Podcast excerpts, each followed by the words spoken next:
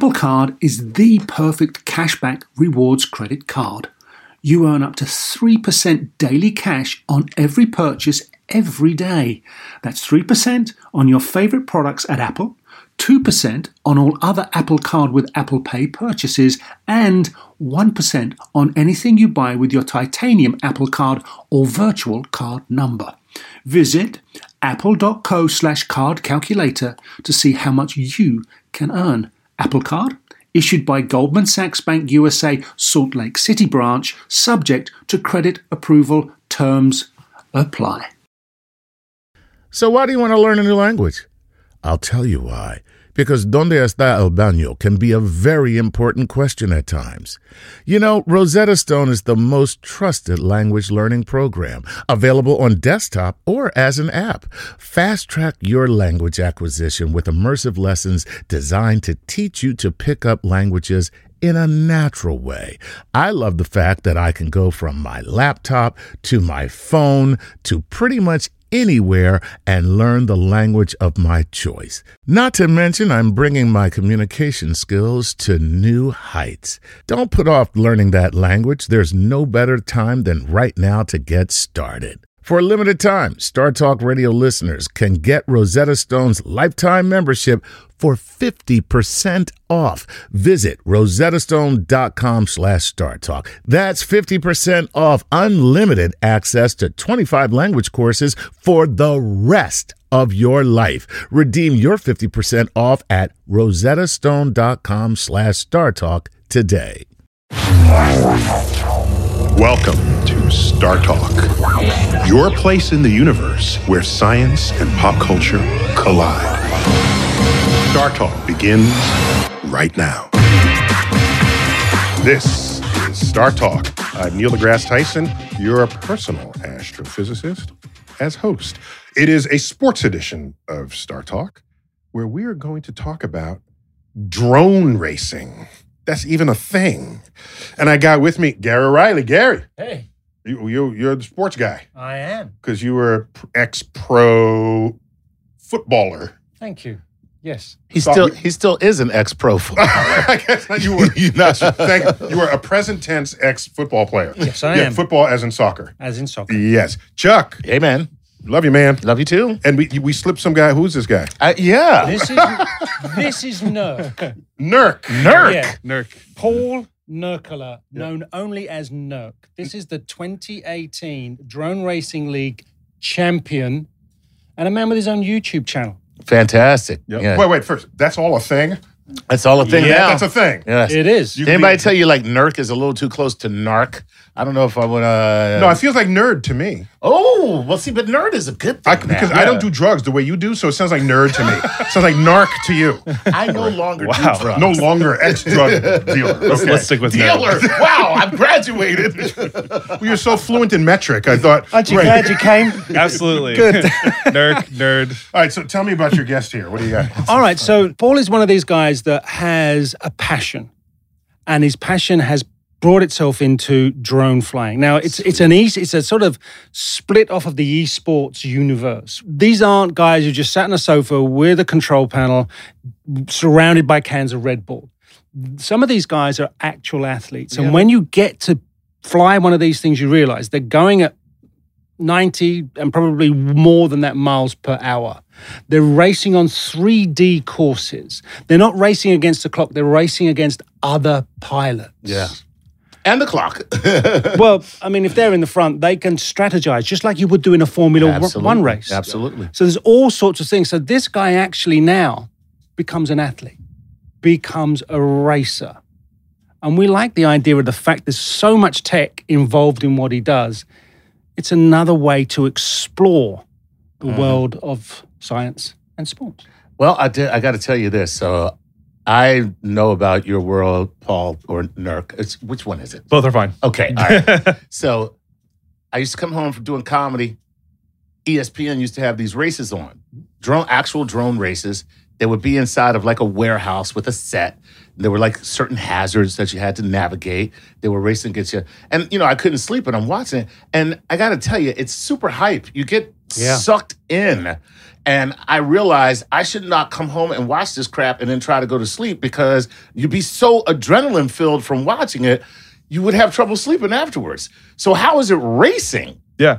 Well, so there's a temptation when you're looking at something like this, like a robotic sport, as like like like you're saying, like it's just Yeah. a bunch of guys that sit around and drink Red Bull. Like I don't particularly look like an athlete. I know. I recognize that. Okay, I But- didn't want to be the one to tell you. but You gonna break the news oh, thank God I don't have to break the news to you. all right, that's it. No, but but I, I look at it like a precision sport. So you look at precision sports. That's racing. That's bowling. That's archery. That's you know Olympic level sports are these things where it's about repeatability. Did you have bowling in the same sentence as Olympic uh, level? Yeah. Did he uh, put those? Ar- two- I meant archery as the Olympic Okay, level okay. thing, but you know, but like, but it's all about repeatability. It's all about measuring what you can do to do better. It's about gathering, you know, analyzing how your performance was so that you can take it out and do it the next time. And, and so, you know, we're athletes of the mind as much as anything else, and that's allowing us to compete at the highest level, building, you know, 3D courses in some of the coolest places in the world. Absolutely. And when you say of the mind, it's definitely got to be you got to be pretty mentally tough to to navigate these things Yeah. and races. at But the just to be clear, time. when you say racing, I'm thinking who can get from A to B the fastest. Mm-hmm. But that's not what's going on here. It's more like A to B to C to D to. Then So, so it's a navigational task Yes. more than it is how fast can you go. You're not like Usain Bolt here. You're just Right. you're you are going around obstacles, I guess, and this sort of thing. Yeah, and it's in uh, the drone racing league, especially is uh, spec racing. So we're all flying the exact same drone. So Right. we've got a smorgasbord of drones here in front of us. But when we are at a race, the DRL brings 600 identical drones. So it's, it's uh, NASCAR tries to be something like that. There's a lot of specs that they satisfy, including right on down to the weight of the car. But this is first person viewing, Yep. which means you have sat there with a visor, with goggles, with a headset, Mm-hmm. and there's broadcast quality cameras attached to your drones. Yep. So you're not flying it from stood somewhere here watching it with your Watching eyesight. it, eyes yeah, out. you're doing it like that, so you're really involved. We're, so when we're you guys are wearing, Chuck, did he give you permission to pick that up off the table? Nope. please do. No, he did not. but this is uh so these are look like VR headsets. Yep.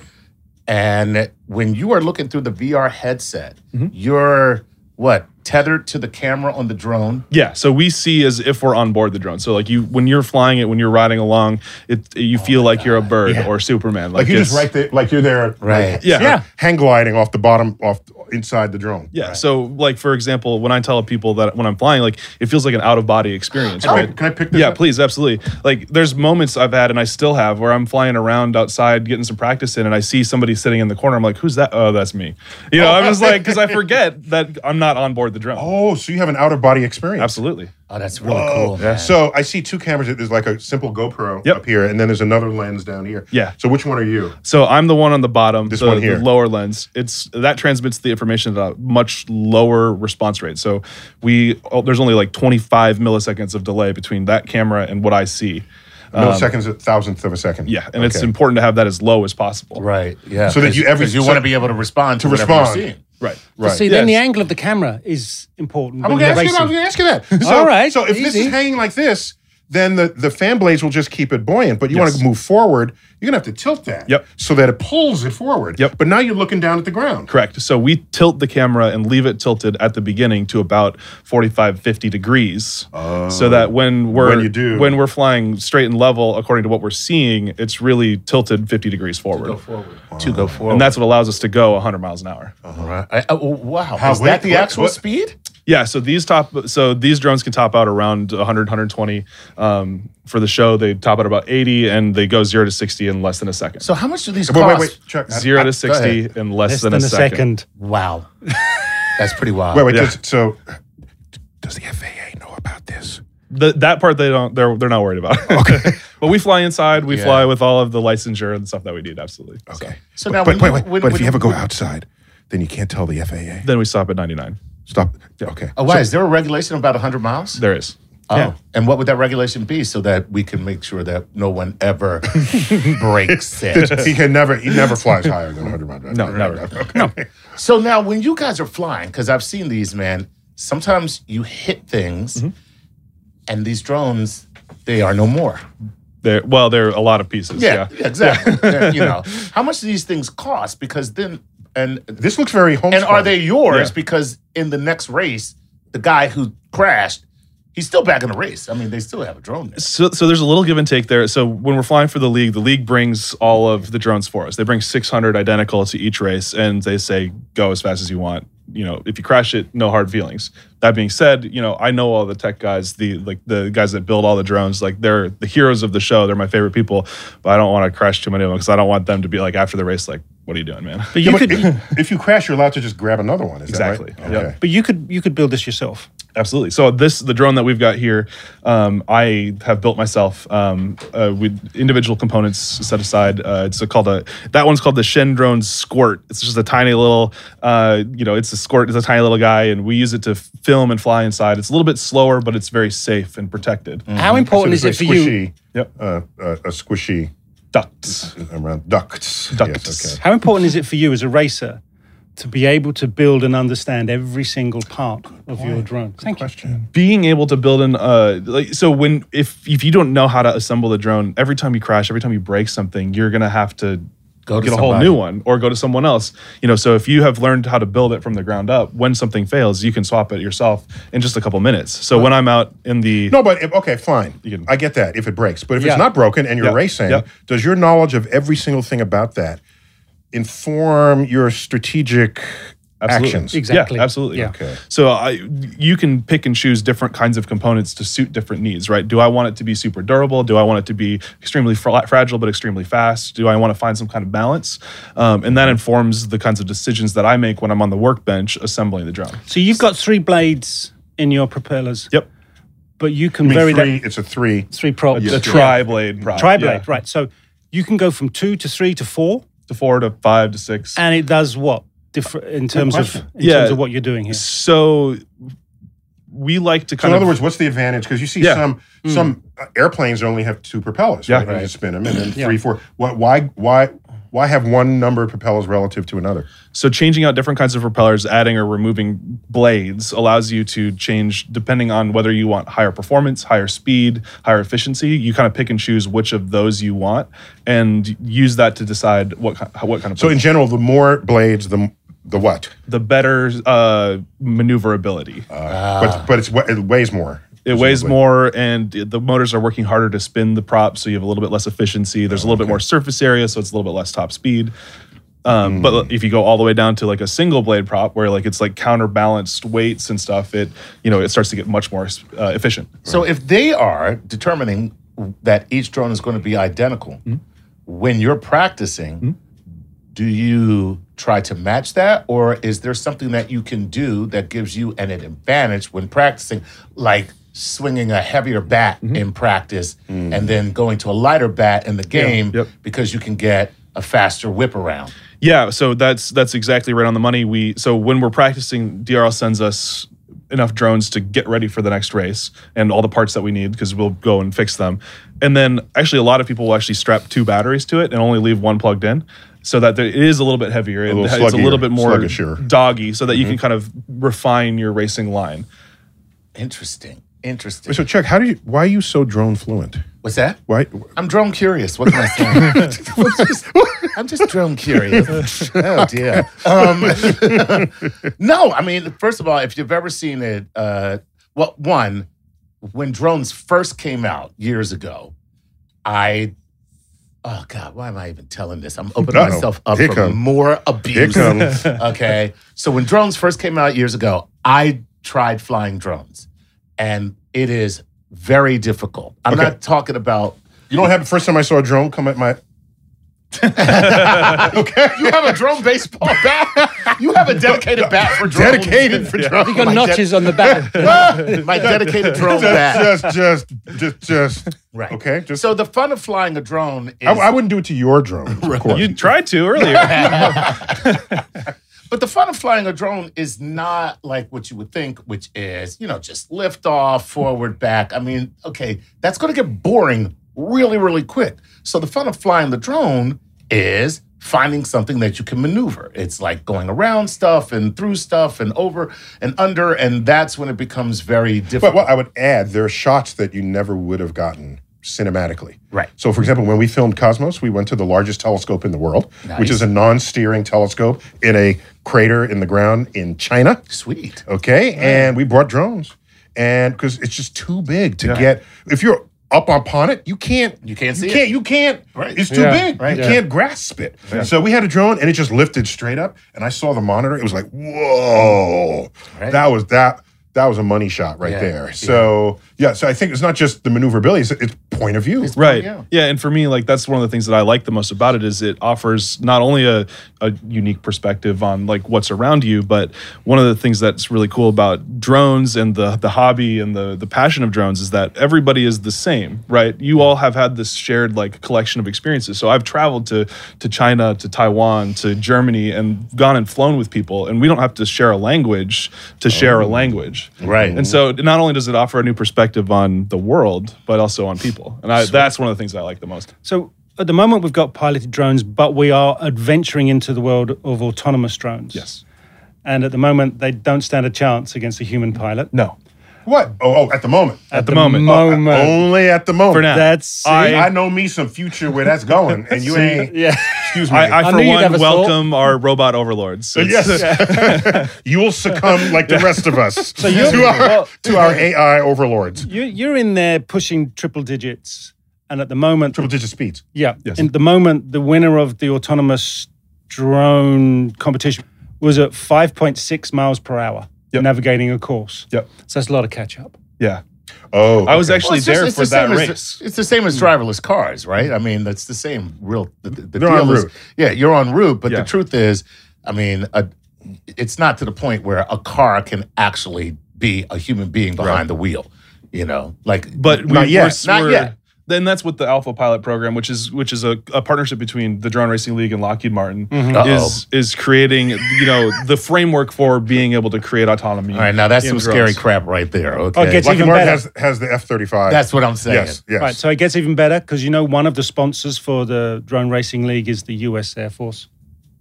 That makes sense. Isn't it just? They're just looking for pilots. Duh. That's all. They're for are- drone pilots. This is the future of the. Listen, this is the future of all warfare. Wait, do you have like two huge thumbs or something? Like, Let's what do see. you- Eh, about normal. It's the only fit part of my body right now. um, well, and something that I wanted to go back to Yeah. that we talked about at the beginning was that we we, kind of, we mentioned esports and Yeah, we yeah. were talking about how esports are, you know, informing modern day performance in athletes. And one of the ways to become part of the drone racing league is to go through an online tournament. And so somebody can just sit down at their computer, play a simulator that's a one to one representation of what it's like to fly our drones, and become a member of the show on NBC. Well, wait. So, Oh, so that's a it's big no different- incentive. It's Yeah. a big incentive to win the esports category to actually come in and be a racer with Nurk. Okay. Well, all right. So and that tournament is happening right now. let me ask a heretical question. Go ahead. Uh, if the simulation qualifies you to do it for real, why do you need the real thing at all? Right. Why not just create everything inside a simulation? Because Yes. you can clearly create more interesting, more Mo- challenging, and more dynamic, and uh, more course- dynamic, in, uh, you know, uh, situations. course obstacles. Cour- right. but you don't get the the visceralness of being in person to watch the drones come by because when they're You're not watching by, the drones. You have the headset on. I'm not, but the audience is the people that come to watch. Oh, you mean and it to doesn't become a spectator sport? Exactly. Oh, because we can watch the We drones. watch do it, that. we right. want Yeah. people to see the technology Okay, evolve. so what you and- do is you simulate the people as well. Okay. And then in their own mind, they are people watching Yeah. moving drones in the simulation itself. But they get the first person view, don't they? The spectators with the No, there's- with the headwear. Oh, They can. They Yeah. can. But we also we put everything up on Yeah, it's on jumbotrons, and you can screen. see They can everything. choose. Like it's They yeah. choose. Yeah. So now, what is more difficult? Because when you're flying a drone, and I'm holding the controller in my hand Mm-hmm. right now, and so when you're flying a drone and you have the controller and you're looking at the drone, that is completely different for your brain when you are looking Mm-hmm. The at a drone. first person representation of the drone itself. Yeah. So what, what's more difficult? it depends on who you are. So like so some people that uh, for example people that start with video games like that have a lot of video game experience tend to prefer to be in the goggles. Some people prefer line of sight. But for me, I think the the most difficult part of either is maintaining your nerves, right? Cuz all of your controls go through these tiny little sticks that move like 2 inches in each direction and if you have like a little bit of a nervous shake or something like that, the quad is going right. you know, responding to you. So staying calm is the most important part. so he has nerves of steel. the hands of a surgeon. Except he's flying a drone. he could be carrying somebody's I could probably make more money as a surgeon. So, um, has anyone considered some variant on Quidditch, like drone Quidditch? Absolutely. Like, because the bird would, could then be just some Right, the uh, the snitch. the snitch. Excuse me. Yeah. Yeah. It- so drone racing is such a young thing that you know we're starting to figure out new and new ways to do it. So you know whether that's just heads up racing where it's first to the finish gate, we're starting to do like team races where it's marathons. Like I've competed in a race that lasted 12 hours um, on purpose. Like it was the fir- most laps in 12 hours and stuff like that. And we're starting to see more and I more one. adaptions. You can have ultimate frisbee, and the frisbee is a drone. Yep. So I can throw it in a certain way. Then mid course, it just takes off. Wow. Right. So that it's it's non. I like your Harry Potter idea better. I don't know. We're just helping out here. I don't know. So we got to uh, we got to land this plane, land this drone. Uh, Yeah. yeah. Yay. So any final thoughts you want to offer? Uh, tell parents who have kids Yeah. who Yeah, start can still- playing video games now. It's the future. No, it's uh, you know, drones are such an awesome hobby sport. Both which whichever way you want to look at it, it's you know, I've learned how to solder, how to troubleshoot, how to. I've refined my Google fu, um, you know, my ability to f- figure things out, and and I think that everybody should have at one point tried to fly, tried to build, and and gotten into that technology. How many hours of practice will it take for somebody to be proficient enough to be a professional drone racer? during the season? I practice ten hours a day. Oh, like I go to the field for at 10 a.m. and I'm there until 10 p.m. Hmm. And So in three years, you've done your ten thousand hours, hopefully, and then and now you're but a in, in master. AI will take how long? Overnight? oh yeah, overnight. Yeah, yeah. So bad. you did you did did your ten thousand hours. yeah. I mean, I've I is I'll I'll be doing the 10 hours a day for about a month at a time, rather than because like I gotta you know make some money once in a while and you know Yeah. all those kinds of things. So Yeah, and there's personal hygiene and this sort Yeah. of thing, and your wife, yeah, and and the in laws. Probably appreciates the personal hygiene. sometimes. There you go. All right. So, rule number one keep your fingers out of the blades. Lesson no, taught me because otherwise, it's not good. Right. So, Paul Nurkkala, Drone Racing League champion of 2018, and no doubt championships to come. We got to take a break, but when we come back, more on the drone racing universe.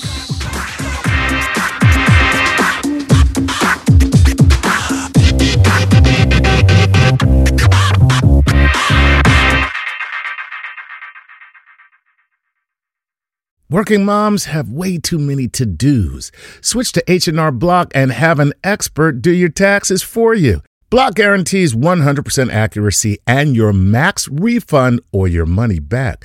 And with their no surprise guarantee, you'll always know the price of your tax prep before you begin. You can even meet with a tax pro in a Block office or online from home.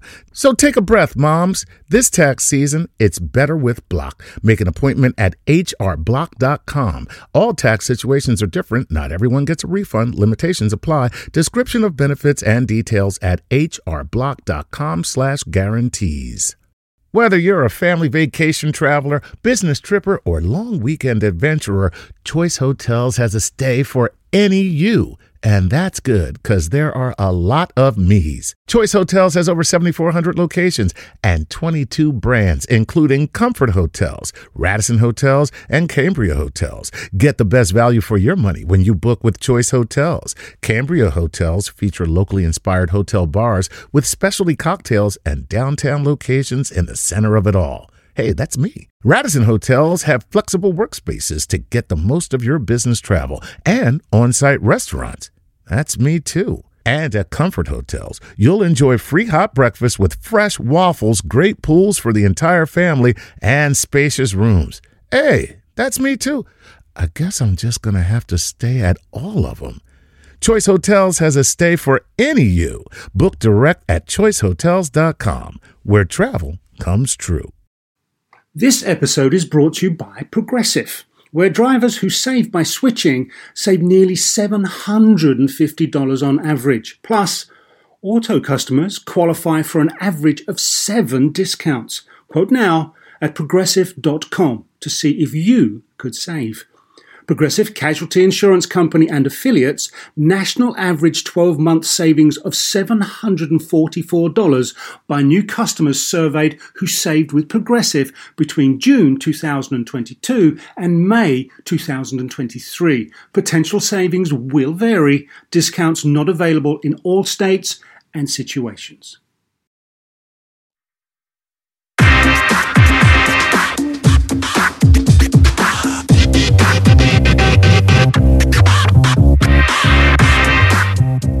Welcome back to StarTalk Sports Edition. Today we're focusing on the Droneverse.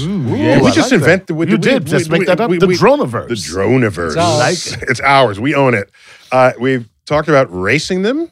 That's that's understandable. Of course. Okay, put that on the speed channel. But now it's time to look into the technology that's being developed outside of esports. Yeah. And to do that, uh, we've got our next guest, Justin Pierce. I think I pronounced that name right. Mm-hmm. And uh, uh, Justin, we got you on, on video call. Uh, did I yeah, say we can hear you. good? Daniel. Did I pronounce that correctly?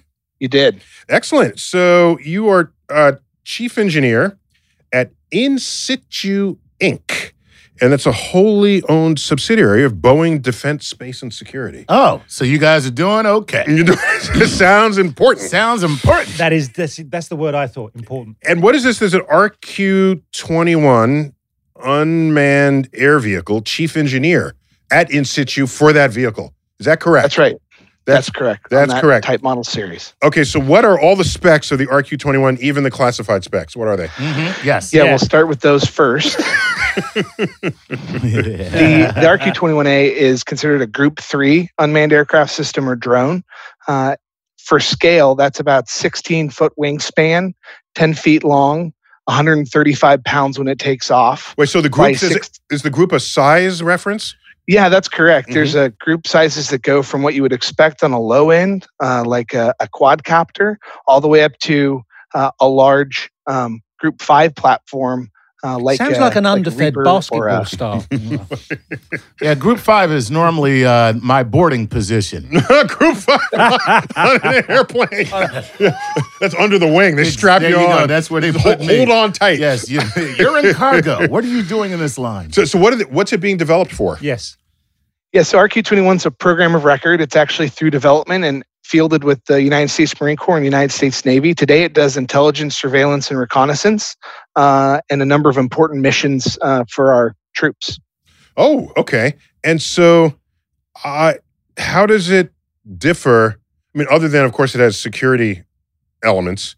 When the public thinks of drones, we I think we think of the, the annoying ones that are buzzing around the park, and then we think of the military ones that get deployed in the in Iraq or, or Afghanistan. And yours is somewhere in between those. That's correct. Yeah, it's a it's size, scale, endurance. So uh, what we offer is a runway independent aircraft that's uh, launched from a catapult and recovers on a vertically uh, attached rope by its wing. It's designed for mobility uh, and transportability. Uh, some of the differences are special payloads that you'll see from a uh, from a military perspective, but also encryption and different types of cameras we put on there to be able to see at night, thermal uh, EO telescopes, um, just a little more high performance than you would have in that that lower end uh, commercial drone you would expect, like a quadcopter, um, but not as large as say a Predator. And it's not. And and and, and I got one last question. I'm going to hand off to these Mhm. guys here. No, no, Is take your time. is uh, and I assume it's not autonomous. There's someone at the joystick. That is correct. There is uh, it flies autonomously, but there is somebody at a operator workstation that is directing the behaviors of that aircraft, taking care of it if there's emergencies, and driving the primary payload, which is a, a electro optical sensor that uh, is on the front of the aircraft. Oh, so it's basically a spy. It's a spy drone. Mhm. That's right. Yeah. Okay. So they you know, reconnaissance. okay. recon. so okay, we've got this amazing piece of machinery, but what sort of hurdles have you overcome to go from the quadcopter scenario to where you are now, and what are you still in process of, of overcoming for, for, for drones and their development? Yeah, I think you know one of the the major areas that we focus on is is reliability, as these are used with our warfighters. We want them to be reliable, always airborne, and and providing eyes in the skies.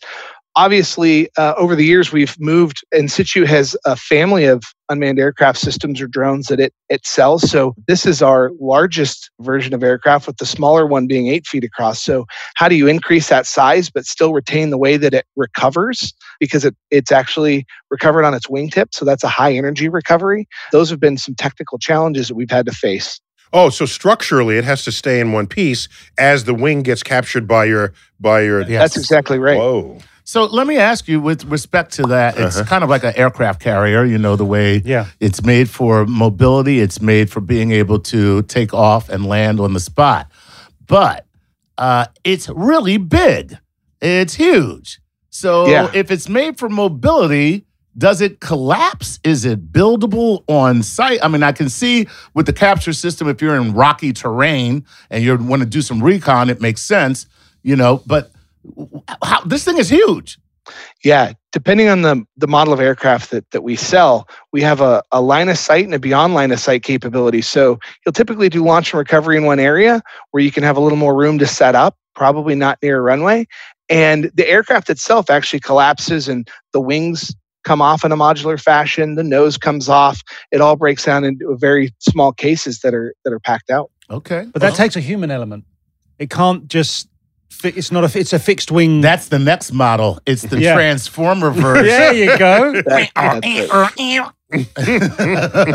Oh, please make that sound. Just build that soundtrack into the next drone, just for That's us. Whatever you do, your next drone, no matter what it does, should go. Eh, uh, eh, uh. Okay. Maybe. I'm sorry. Justin's looking at us like, what the hell did I get myself into? How soon can I go home? Hell yeah. when will he release me? What's what's the range on this? So so typically advertised as 50 nautical miles is how far we can fly. Away, and then it can still come back. and then it can come back always in positive control by the operator equipped with a different uh, nose module or front of the aircraft we can actually extend that 200 300 nautical miles with our extended range platform Is that because it's lighter in that extended range, or you get more fuel?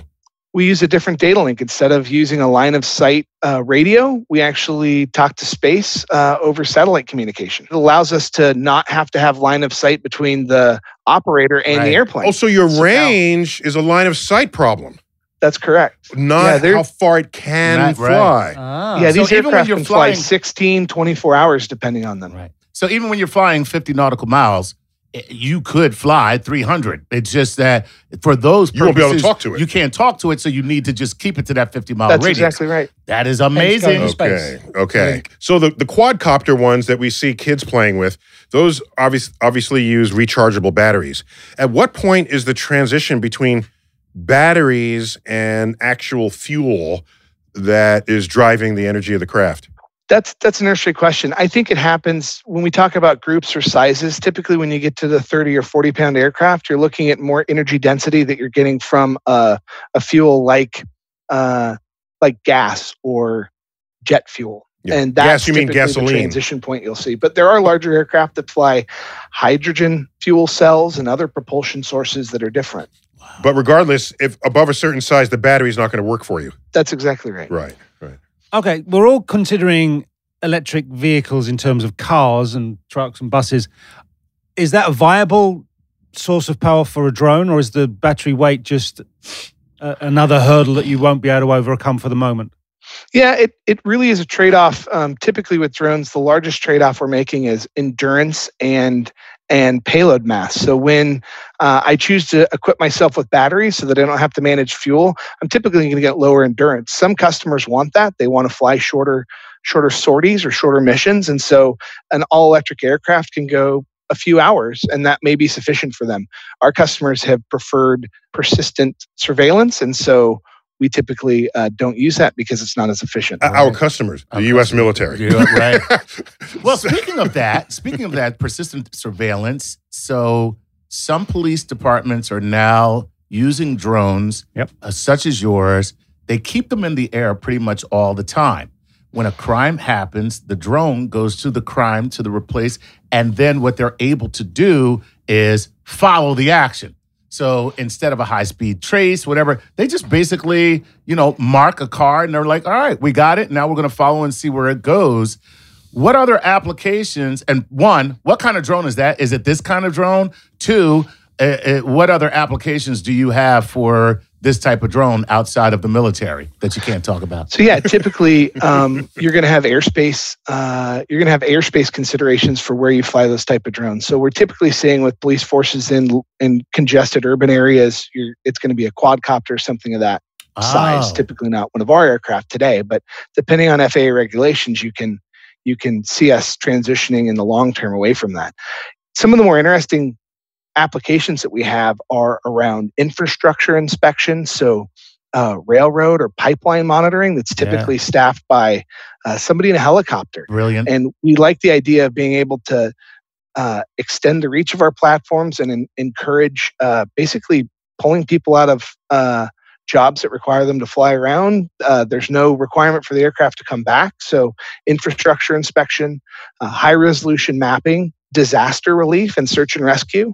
Um, so we've participated in uh, several disaster relief efforts. And then one of the more interesting ones we had locally was uh, wildfire support. So helping firefighters understand where the fire line is, how it's changing overnight, um, because they can't go and, and fight wildfires uh, in the dead of night. So we're there to be able to provide overwatch for them. So, do you and your staff, when no one is looking, do you race your drones?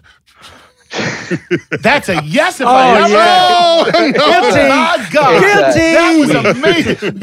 oh my God, I wish. To, and for those of you just listening, Justin got a look on his face like, "Oh man, why, no. why'd you have to ask me that?" Yeah. no, we we typically have to have vertical and horizontal separation. There's no uh, there's no knife edge passes. Yeah, he's lying uh, right there. Oh, by the way, yeah. yeah exactly. Plus, he imitated the knife edge pass yeah, with his hands. It, yeah. so, okay, Justin, if you've got that range of capacity in terms of infrastructure, search and rescue, and your agriculture, you must have an array of optics because you're using different parts of the spectrum to to analyze what you're seeing underneath.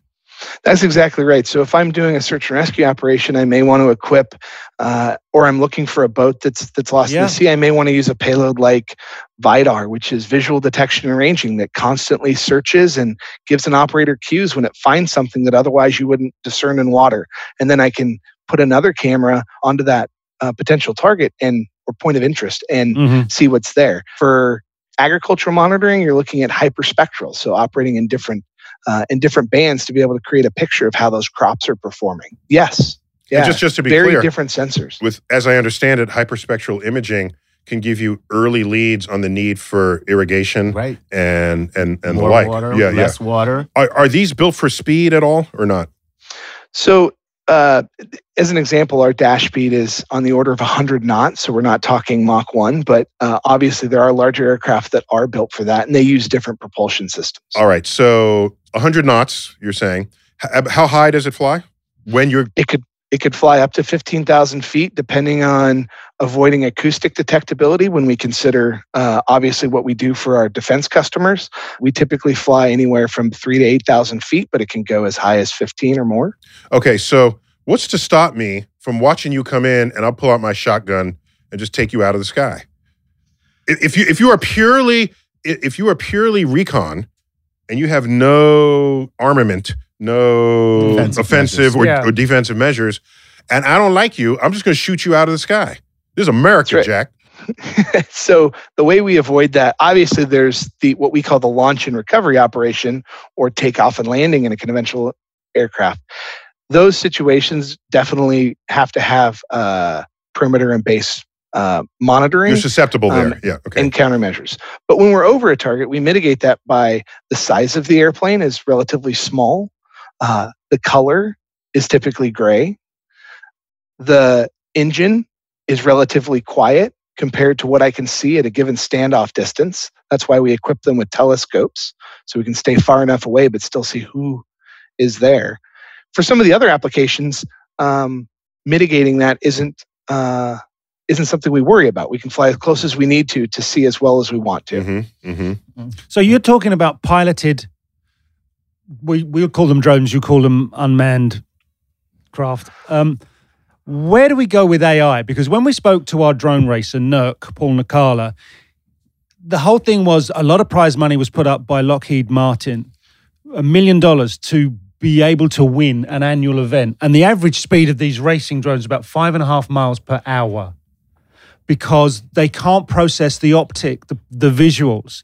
Mm-hmm. Now, how far are we from cracking that? Because that's that's ridiculous. If all of a sudden you've got AI able to process like a human eye with that speed, and then you know those speeds you were talking about, then they they really do max out.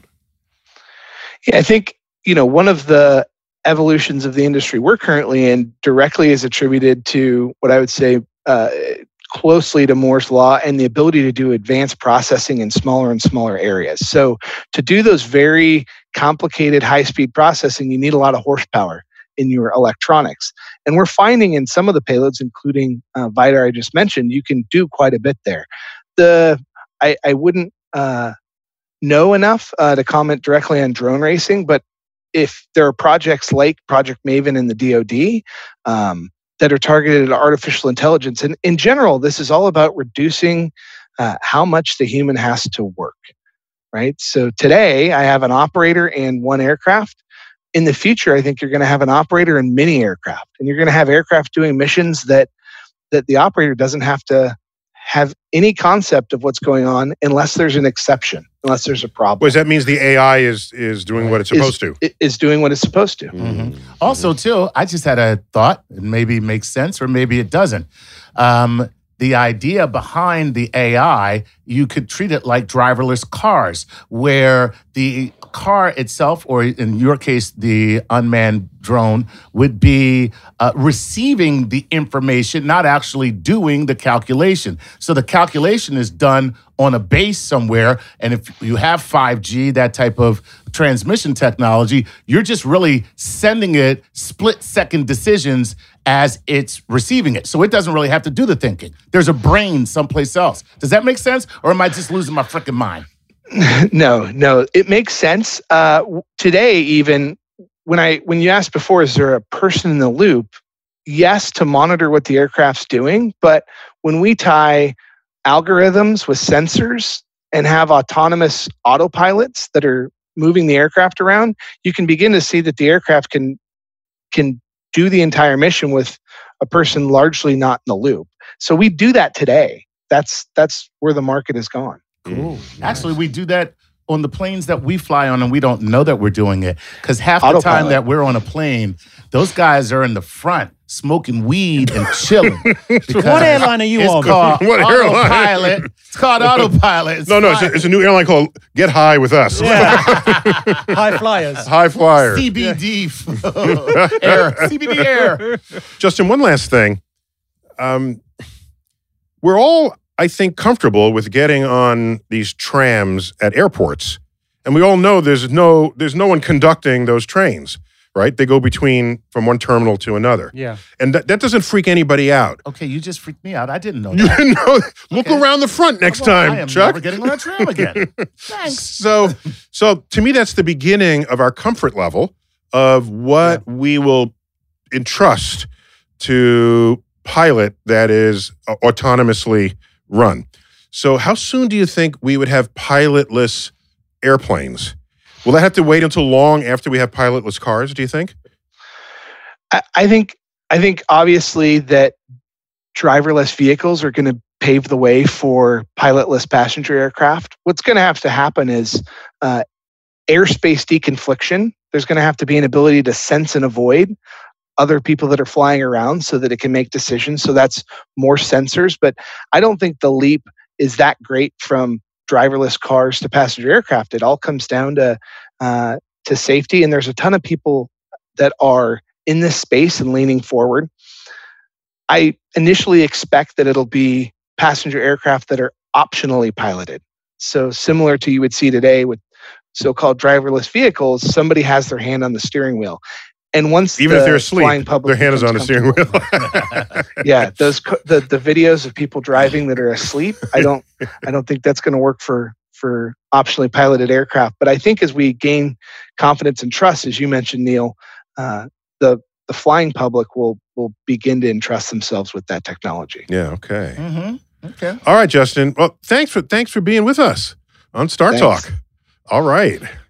Uh, so when we come back, we'll finish out our final segment with StarTalk Sports Edition.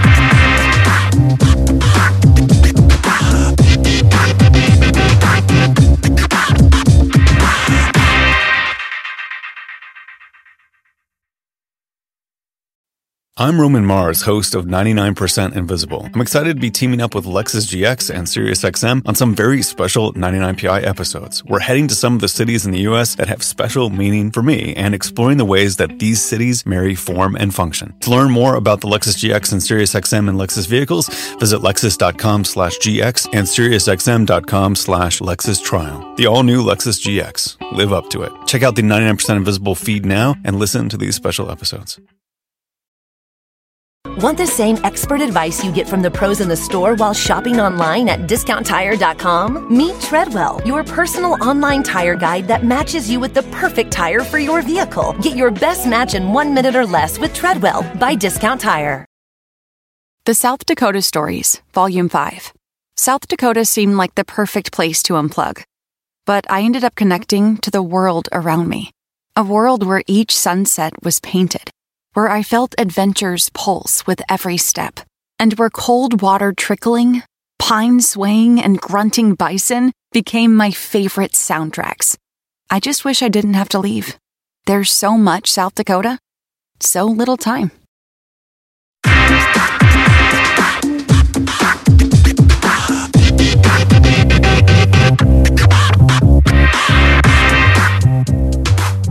We're back. StarTalk, Sports Edition. We're gonna land this plane somehow. Uh, you mean this drone? this drone. Okay, so we had we've got Paul Nurkkala, the N- Nurk, the drone racer. the drone racer. All right, we've got Justin Purse, who's our drone engineer. Mm-hmm. Pers- uh, uh, spelled Pierce. It is, but I think it's an Irish Purse. Persh. Purse, Oh, so, so. I think this How is he said that? He said that good. Uh, yeah, It- little that bit. was a good brogue It right was a there. good. So I look at the drone racing and I look at who their their involvement is. It's NBC as a media partner. You've got sponsorship from Lockheed Martin and the good old US Air Force. So there's a recruitment drive, a sponsorship, and a platform. I think what we've got here is a sport that might be just beginning, and I won't even go with the takeoff pun, beginning to grow itself into some stature. Because did you Because get a buzz the- out of it? Because of that, that 360 support Mm. from three very different branches of what we know has the power and the resources to keep something buoyant. Right. Well, the other thing too, and we didn't even touch upon this though, uh, and right now it's being kind of worked out, and that is airspace conflicts, Mm. so that delivery drones. You think thinking pizzas, aren't you? well, I, I in a way I am because guess what? That's going to be. I'm now Yeah, hungry. yeah. but but that's going to be like probably the most drone traffic that we will see in our society because. Uh, you know, think of the number of trucks that it will cut down on when you drop off. The, the there'll still be trucks, but they'll just make a drop at a place, and then the drone will do the delivery because it'll have a pre-programmed route, just like the truck guy does. The truck goes to one hub. One hub. And then the dro- drones come back and, then forth the to the drones hub. come back and forth to Basically, the you, hub. you're going to create a beehive with the drones, like, and they're just going to. a drone hive. a drone hive. Well, I hoped you'd get this. Let's soon just enough. hope they don't figure out how to make a queen. Oh, oh, snap! And then the drones take over. The drones achieve consciousness. Rise and of they, the machine. the rise of the drones. Rise of the drones. and then they learn how to reproduce, and there's the queen. And So therefore, we're looking to continue with the size of the drone over built-up urban spaces right. because if it's going to matter. That is Yeah. going to matter. But that's the whole. But listen, right now in every single city, especially larger cities, there's a big fight as to what is the bandwidth of space or mm-hmm. airspace that you get, mm. and how big can your drone be? Because that's going to determine how many deliveries are going to be made. And, I'm just gonna to be my clear- money on Jeff Bezos.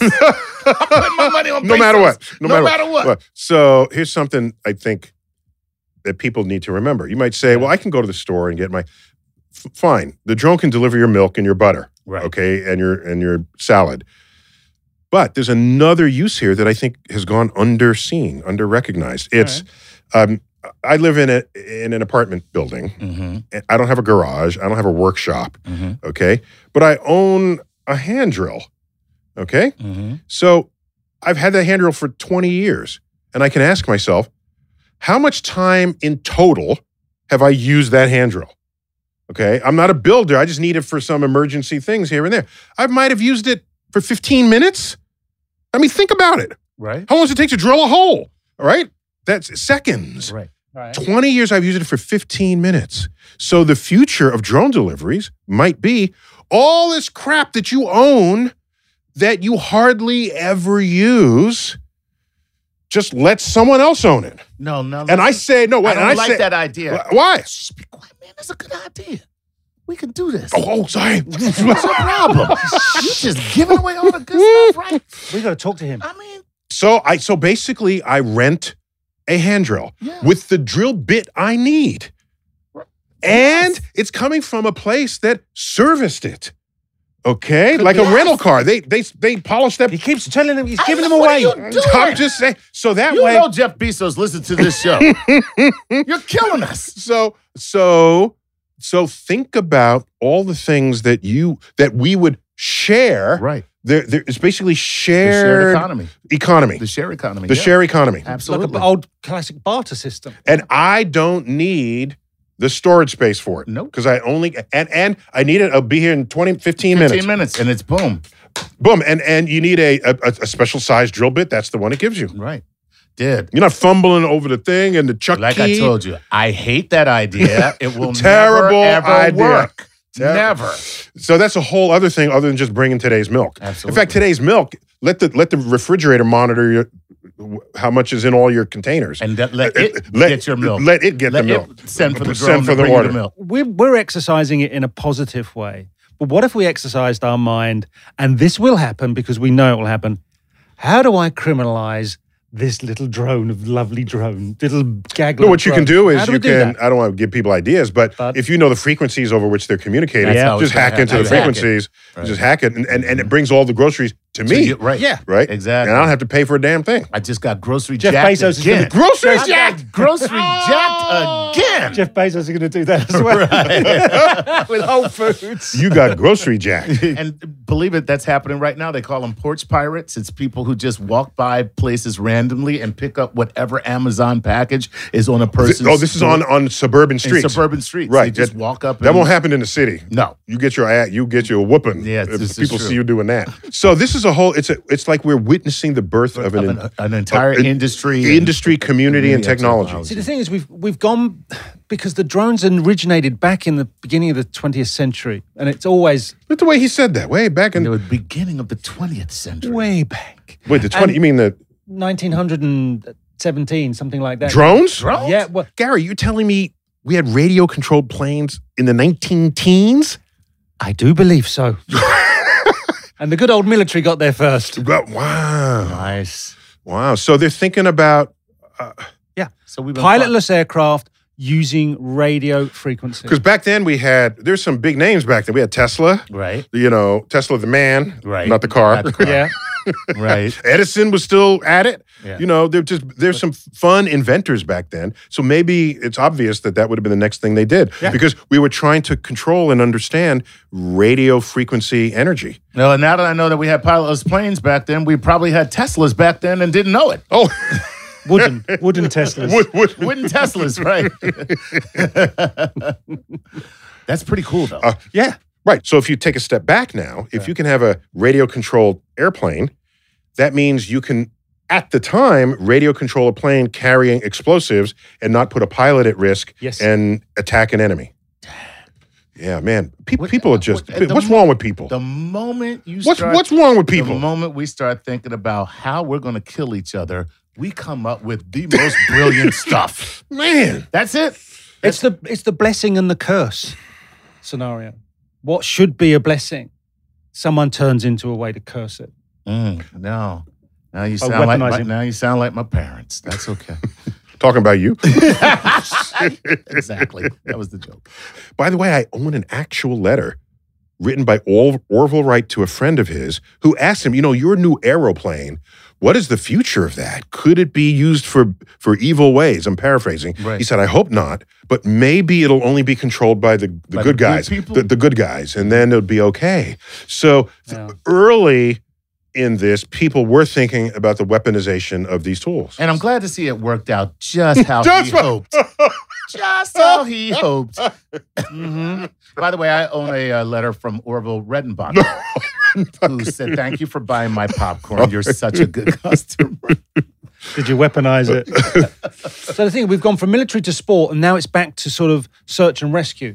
And we now seem to be um, entering, as well as the military phase, a more positive social phase where you can develop sense in infrastructure, pipelines, agriculture, development of crops, but then search and, and disaster uh, uh, Yes. very Disaster important. preparedness. Post after tornado, Right. after they Forest fires. Plus, roads might be closed off Mm-hmm. because of of destructive forces of nature, flooded, and yeah, and fire. So yeah, so I Yes. appreciate Mhm. the hopefulness with which you want to end Thank you. the show. Absolutely. That yes, you have the the the militarization of things, but when you pause and take a breath, you can say, "How do we improve humanity for having done so?" And the answer is drone racing.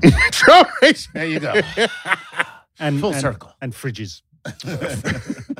All right, uh, Chuck Nice, Gary O'Reilly, uh, Neil deGrasse Tyson here, your personal astrophysicist, bringing you another episode of StarTalk's Sports Edition. Until next time, keep looking up.